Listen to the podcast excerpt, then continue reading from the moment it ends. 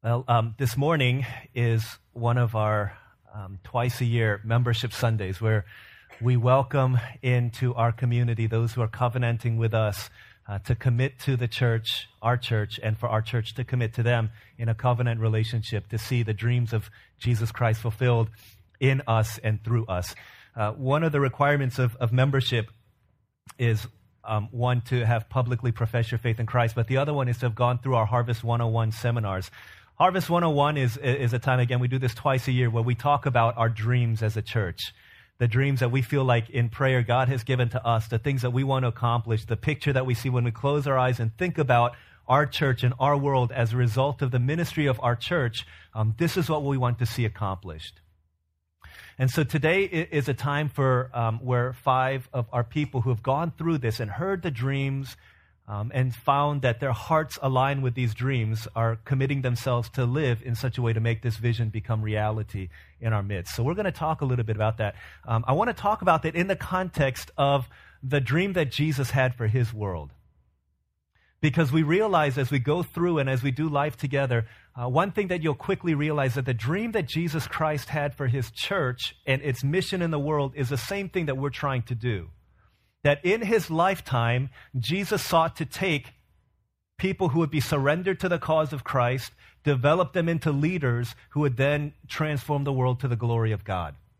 And everything that Jesus did in his ministry, the end result, the future picture, the vision of his ministry is the same thing that we're trying to accomplish. We're trying to build up and equip these leaders, Christ centered, to be surrendered, sold out to the glory of God, and would go forth and bring about transformation. It started with one person, right? Started with Jesus, this vision to change the world. I started with just one person. And from there, Jesus said in, uh, in John's gospel that he is a kernel of wheat that falls to the ground and dies. Okay, from one, right, the vision, the dream starts with one. It expanded to 12. It went to about 70, built a church, went through the Roman Empire, and it's touching and changing the world.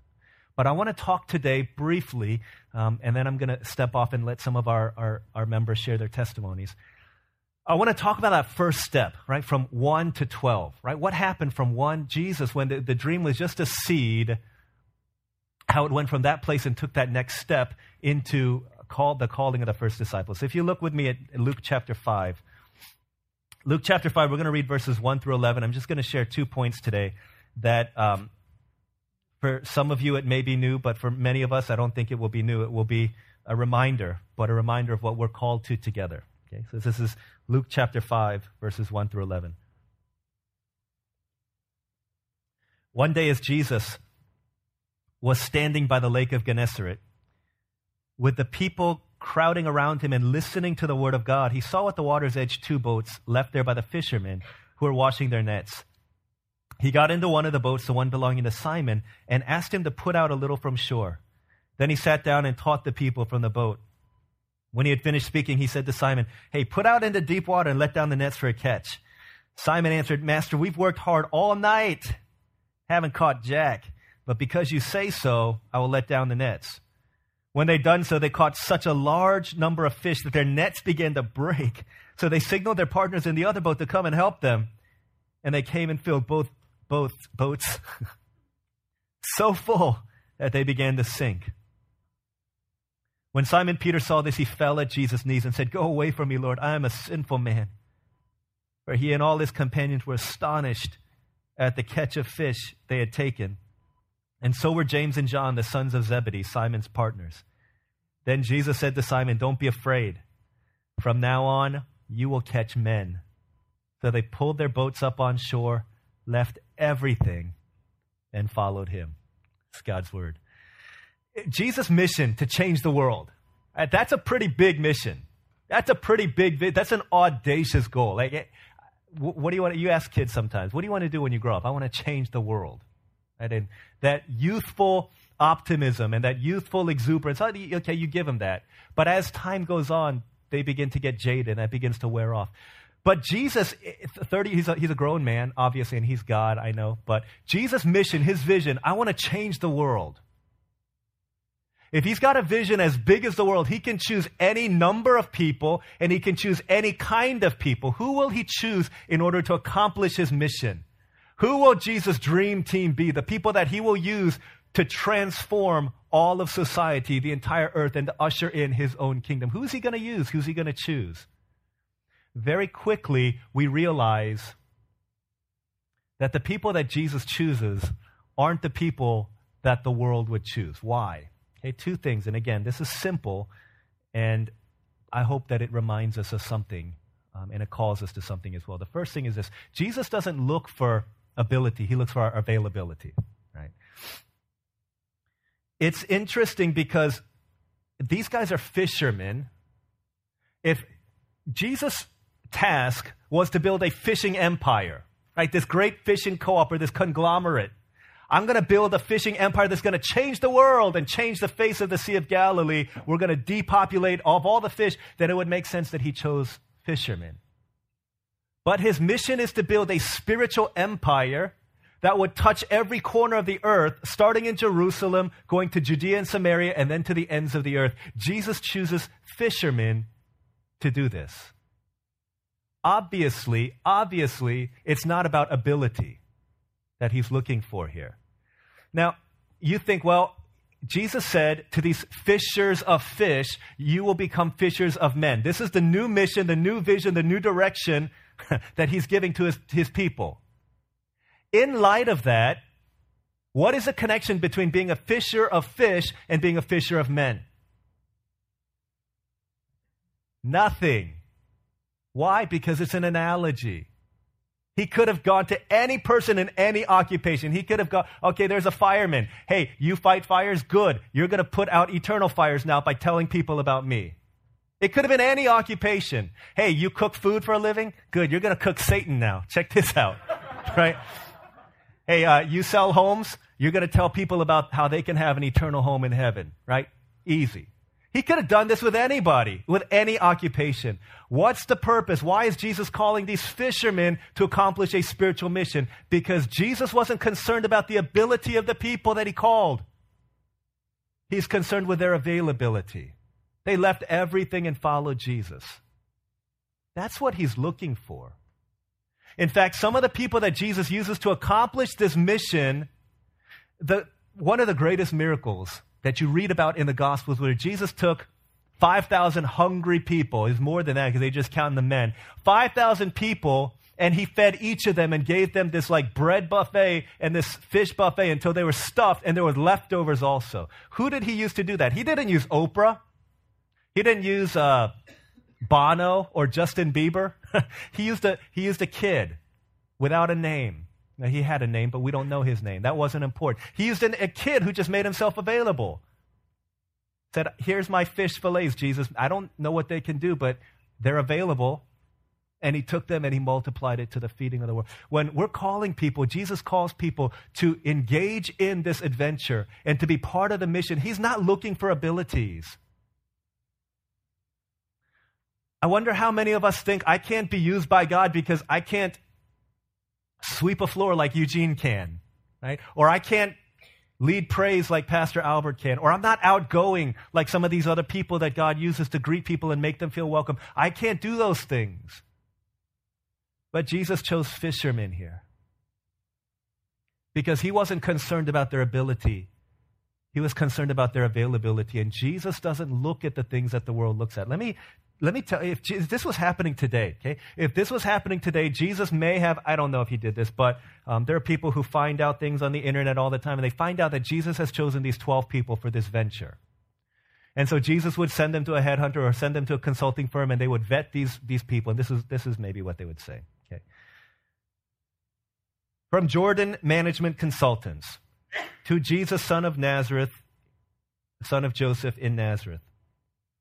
Thank you for submitting the resumes of the 12 men you have picked for managerial positions in your new organization. All of them have now taken our battery of tests, and we have not only run the results through our computer, but also interviewed each of them with our psychologist and vocational aptitude consultant. It is our opinion that most of your nominees are lacking in background, education, and vocational aptitude for the type of enterprise you are undertaking. They don't have the team concept. We would recommend that you continue your search for persons of experience in managerial ability and proven capability. Simon Peter is emotionally unstable and given to fits of temper. Andrew has absolutely no leadership qualities. The two brothers, James and John, sons of Zebedee, they place personal interest above company loyalty. Thomas, Thomas demonstrates a doubting, questioning attitude that would undermine morale. We feel that it's our duty to tell you that Matthew had been blacklisted by the Greater Jerusalem Better Business Bureau. James, the son of Alphaeus, and Thaddeus definitely have radical leanings, and they both registered a high score on the manic depressive scale. One of the candidates, however, shows great potential. He's a man of ability, resourcefulness, meets people well, has a keen business mind, and has contacts in high places. He's highly motivated, ambitious, and responsible. We recommend Judas Iscariot as your accountant and right hand man. We wish you every success in your new venture. Sincerely, Jordan Management Consultants. As you can see, Jesus, with this impossible vision, this impossible dream, looked beyond the usual suspects and found people not based on their ability, but look for people based on their availability. That's all he's asking of us and for our members who are coming in. That they understand that it's not about our abilities that Jesus accepts us. No, it's not. It's availability that he longs for, that he looks for, that he searches for. It's availability that makes people part of the team that Jesus uses to change the world. That's the first thing. The second thought is this. Here's the second thing, and maybe this is new, but this is important. Availability is about priorities and attitude, not about time. Availability, it's not about time, it's about your attitude and it's about your priorities. If you think about this, these guys that Peter, James, and John, these fishermen, they weren't just sitting around one day, man, we've got nothing to do. And Jesus is like, gosh, uh, let me find people who've got nothing to do, people who are bored to death. I'm going to I'm going to choose them. In fact, in verse 5, Simon said, You know what, Master? We've worked hard all night and haven't caught anything. But because you say so, I'll let down the nets. Hey, these guys were not people who had all the time in the world. In fact, they were working day and night, just like some of us, right? Some of us who are so busy with life but when Jesus calls them, he brings it, just this miraculous catch of fish, and they're like completely dumbfounded. Jesus says, Don't be afraid. From now on, you'll catch men. Verse 11 So they pulled their boats up on shore, they left everything and followed him. This is not a matter of them having all the time in the world. This is a matter of them prioritizing, having this attitude that we're going to follow Jesus whatever he says. They leave everything behind and they come and they follow Jesus in this vision to change the world. You know, a lot of times when we think about it, we, I don't know, we've got maybe um, a mission trip to go to, or we've got a prayer meeting, or we've got a, a church cleaning day, or we've got this, this unexpected meeting in the middle of the week, and we're like, hey, who can, who can help us out? Don't our minds always gravitate towards, oh, hey, you know what? Um, Jack, he just got laid off from his job. He's doing nothing. He just sits there and, and plays video games all day. Let's call Jack to, to come. Or, hey, you know what? Uh, Roberto, he, he um, dropped out of school. Yeah, he got kicked out of school because he didn't get good enough grades. He's available. Let's, let's call him to help out. Usually, when we think about availability, that's what we think about. We think of people who have time. Right? They're not doing anything. They've got all the time in the world. Let's call them up. But what Jesus is showing us here that availability has nothing to do with time. It has everything to do with the attitude and the priorities of our heart. It's about these disciples saying, I don't have time, you're right, but I'm going to move the pieces in my life around so that I can be available to Jesus. Our default mentality, excuse me, our default mentality is we've got all of these things in our life going on. And if something arises where Jesus would call us to something that would push us out of that schedule, we say, you know what, I can't make it. I'm sorry, I can't do it. Isn't that what we default to? And what Jesus is trying to tell us that if that's our default, like I don't have time, this is not a priority. The attitude of my heart is to put myself first instead of the mission of God. Then he's saying, maybe You can be on my dream team, but you're sitting on the end of the bench, not really getting in the game. See, being available has nothing to do with how much freedom we've got in our schedule. It's about moving the pieces and the furniture of our hearts around so that we can make ourselves available by putting Jesus as a priority in our lives. All of us will say, I don't have time to do it. All of us have reasons why we can't serve God. All of us have reasons why we can't be involved. We all do. But it's about saying, I will prioritize the mission of God in my life. a few weeks ago, we, had, um, we hosted uh, about 200 people from all around Central Florida at our presbytery. It's a great gathering, and um, we had a, a, wonderful time. And um, because the great majority of these people are, are white-haired, Caucasian folks, seeing people of other ethnic, ethnic backgrounds was amazing for them. And then we, we served them Korean food, and um, this week in my mailbox here at church, we're getting um, cards and, and, letters of gratitude, appreciation. Um, they really experienced some great hospitality, but there was a great number of people from our Korean congregation who were serving Tuesday morning, uh, 7.30 in the morning until about 3 in the afternoon. Okay, 7.30 until 3. There was 11, I counted 11 of our harvest people who were here. Just serving God, serving the church, serving the community. And as I was just observing at the end of the day as people were going, uh, leaving, they were saying, giving their thanks and saying their goodbyes. One, el- one elderly pastor from another church, he came to me. And he said, Pastor David, I, I, had such a wonderful time. Thank you so much. He said, but I have a, I have, an, I have a question. So I said, sure. And he said, how do you get all of these people to come on a Tuesday and spend all day here at church? Because they look like people who should be working and they look like people who should have jobs. They typically, when we go to these presbytery meetings, the people who are serving as volunteers are 60, 70, 80 year old men and women. Right, who are retired, they don't have jobs. They're the ones doing registration. They're the ones directing traffic. They're the ones driving the golf cart so people can get from the parking lot to the, to the church building. They're the ones who are providing the meals, passing out the meals. But it wasn't like that at our church. It's like, how do you get people to do that? I, I mean, obviously, it wasn't me. It was, I mean, this is just the, the mentality of people in our Korean congregation as well as some here. They said they took time off work. Obviously, they all work. We don't have like 40 people who are laid off from jobs. They're just doing nothing. They said, this is, my, this is one opportunity I have to serve the kingdom of God on a broader scale. One opportunity that I have if, what is one vacation day? What is one day off that I can take in order to show hospitality, to bless these workers of the kingdom? What is one day for me to take off to do that? It's not about time. It's about priorities. It's about attitudes. It's about saying, I want to see the dream of God fulfilled, and I want to be a part of that. I don't want to be sitting on the bench. I want to get involved. I want to make myself available, even if I don't think I am available. And so he did. And the dream was accomplished. And this happens throughout the history of the church. It's not about people who have all the time in the world and saying, Yeah, I'm going to. They pulled their boats up on shore. They left everything and followed him. What would it look like if we lived out Matthew 6:33 where Jesus said seek first the kingdom of God and his righteousness and all these things will be added unto you as well? Would there not be less worry in our hearts? Because as many people read it, we read it saying, "But seek first the kingdom of DL and your righteousness." And then try to make all these other things work out for yourself and worry about it as you do. But what if we took Jesus' word seriously and began to realize that availability has nothing to do with how much time we have free in our schedule,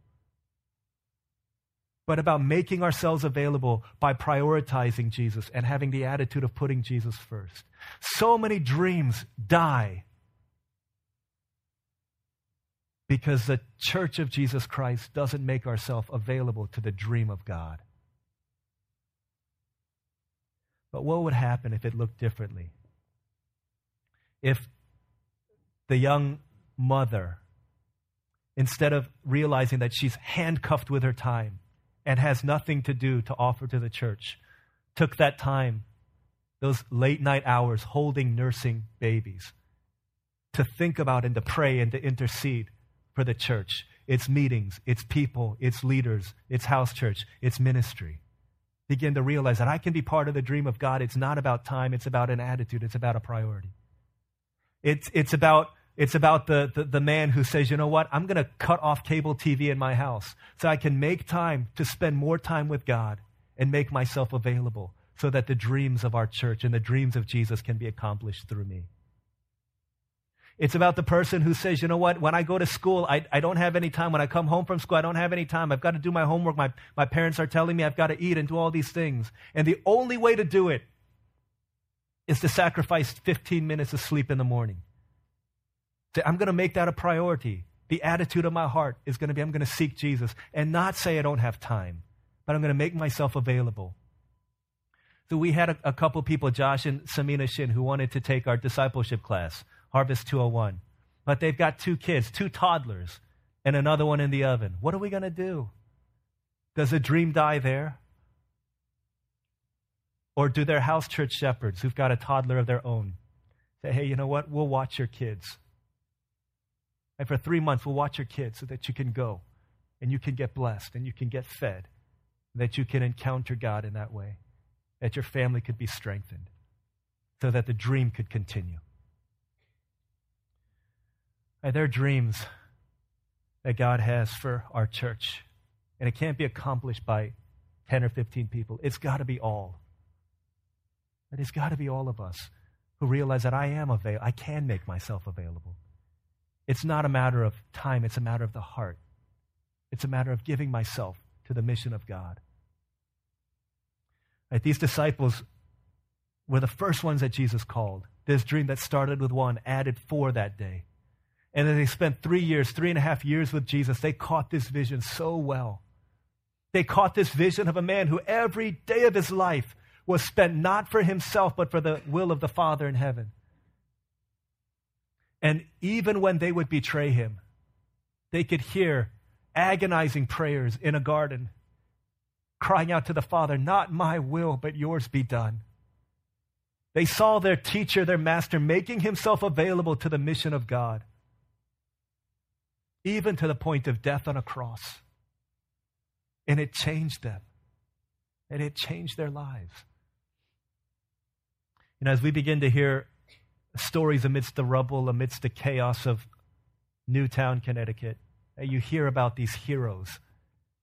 You hear about, you hear about the janitor who, once he started hearing gunshots, we don't know if he's still alive, this janitor or not. But he started running through the hallways, screaming at people, Go, get down, hide, making sure that all the doors of the classrooms were locked. You hear stories of, of, of teachers who would huddle in the bathrooms and pray with their students and tell them if you don't believe in prayer, then just think happy thoughts. We're going to get out of this okay. You hear stories of people like Victoria Soto, that young teacher. When she heard the gunshot, she piled her kids into cabinets and in the closets. She realized that she didn't have time. She stood at the door and waited.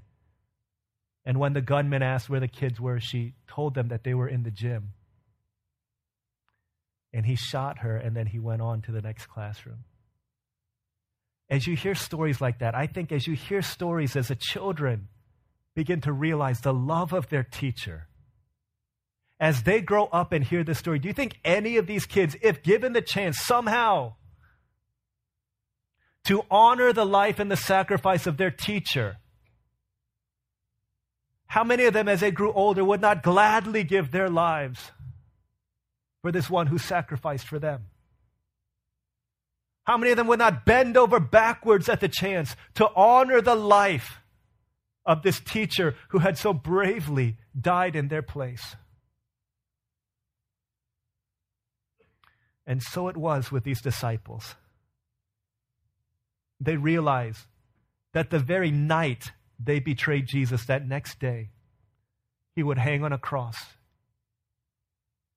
not just dying an innocent criminal's death, but dying in their place and in our place.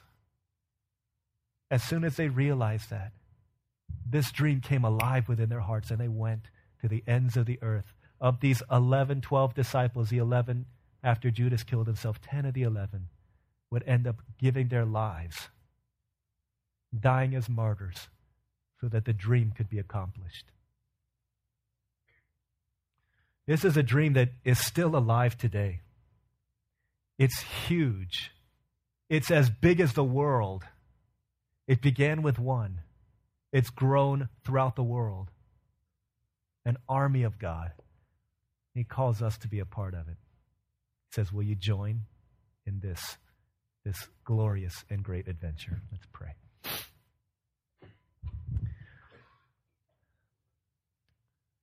Let's uh, take a moment to pray as our praise team comes up. And just ask ourselves how can I make myself more available to God? How can I make myself more available to the God who gave himself to death on a cross to take the sinner's punishment so that I could have the blessings of the sinless Son of God bestowed unto me? It's not only the story of Peter, James, and John, the first disciples. This is our story and this is our song. Let's pray for maybe 30 seconds to a minute, just saying, God, I want to make myself available to the one who made himself completely available to me. Saying, Not my will, but yours be done. Let's pray together for a minute and then I'll pray for us as we continue in our service. Thank you, Lord God Almighty. We need you, Lord. Father, we need you, Lord God, and we need your help, Lord God, that you would teach us and that you would mold us and that you would make us into your people. Be available to you, Lord God, surrendered to you, Lord God, for your purposes and for your will. The dream that Jesus breathed into fruition continues today.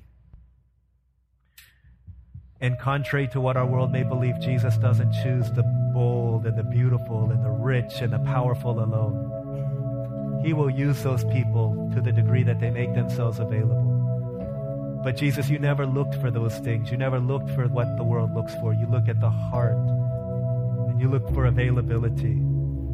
You look for people who are willing to put first the kingdom of God before our own earthly kingdoms that will fall and crumble like castles in the sand. You look for people who will believe that the dream is still alive, that indeed a weeping prophet can change a nation, that indeed the church of Jesus Christ can change the world, that indeed the glory of God will fill the earth as the waters cover the sea. You're looking and longing for a people who believe that that dream is still true. And that can still be fulfilled through sinful, broken, surrendered people who don't have much to give but our hearts and our lives. And through that, you use us to reach, to touch, to heal a broken world. Help us, Father, to make ourselves available in light of the one, Jesus Christ, who made himself available to us. We thank you so much. We love you because you've loved us first. We pray all these things in Jesus' name.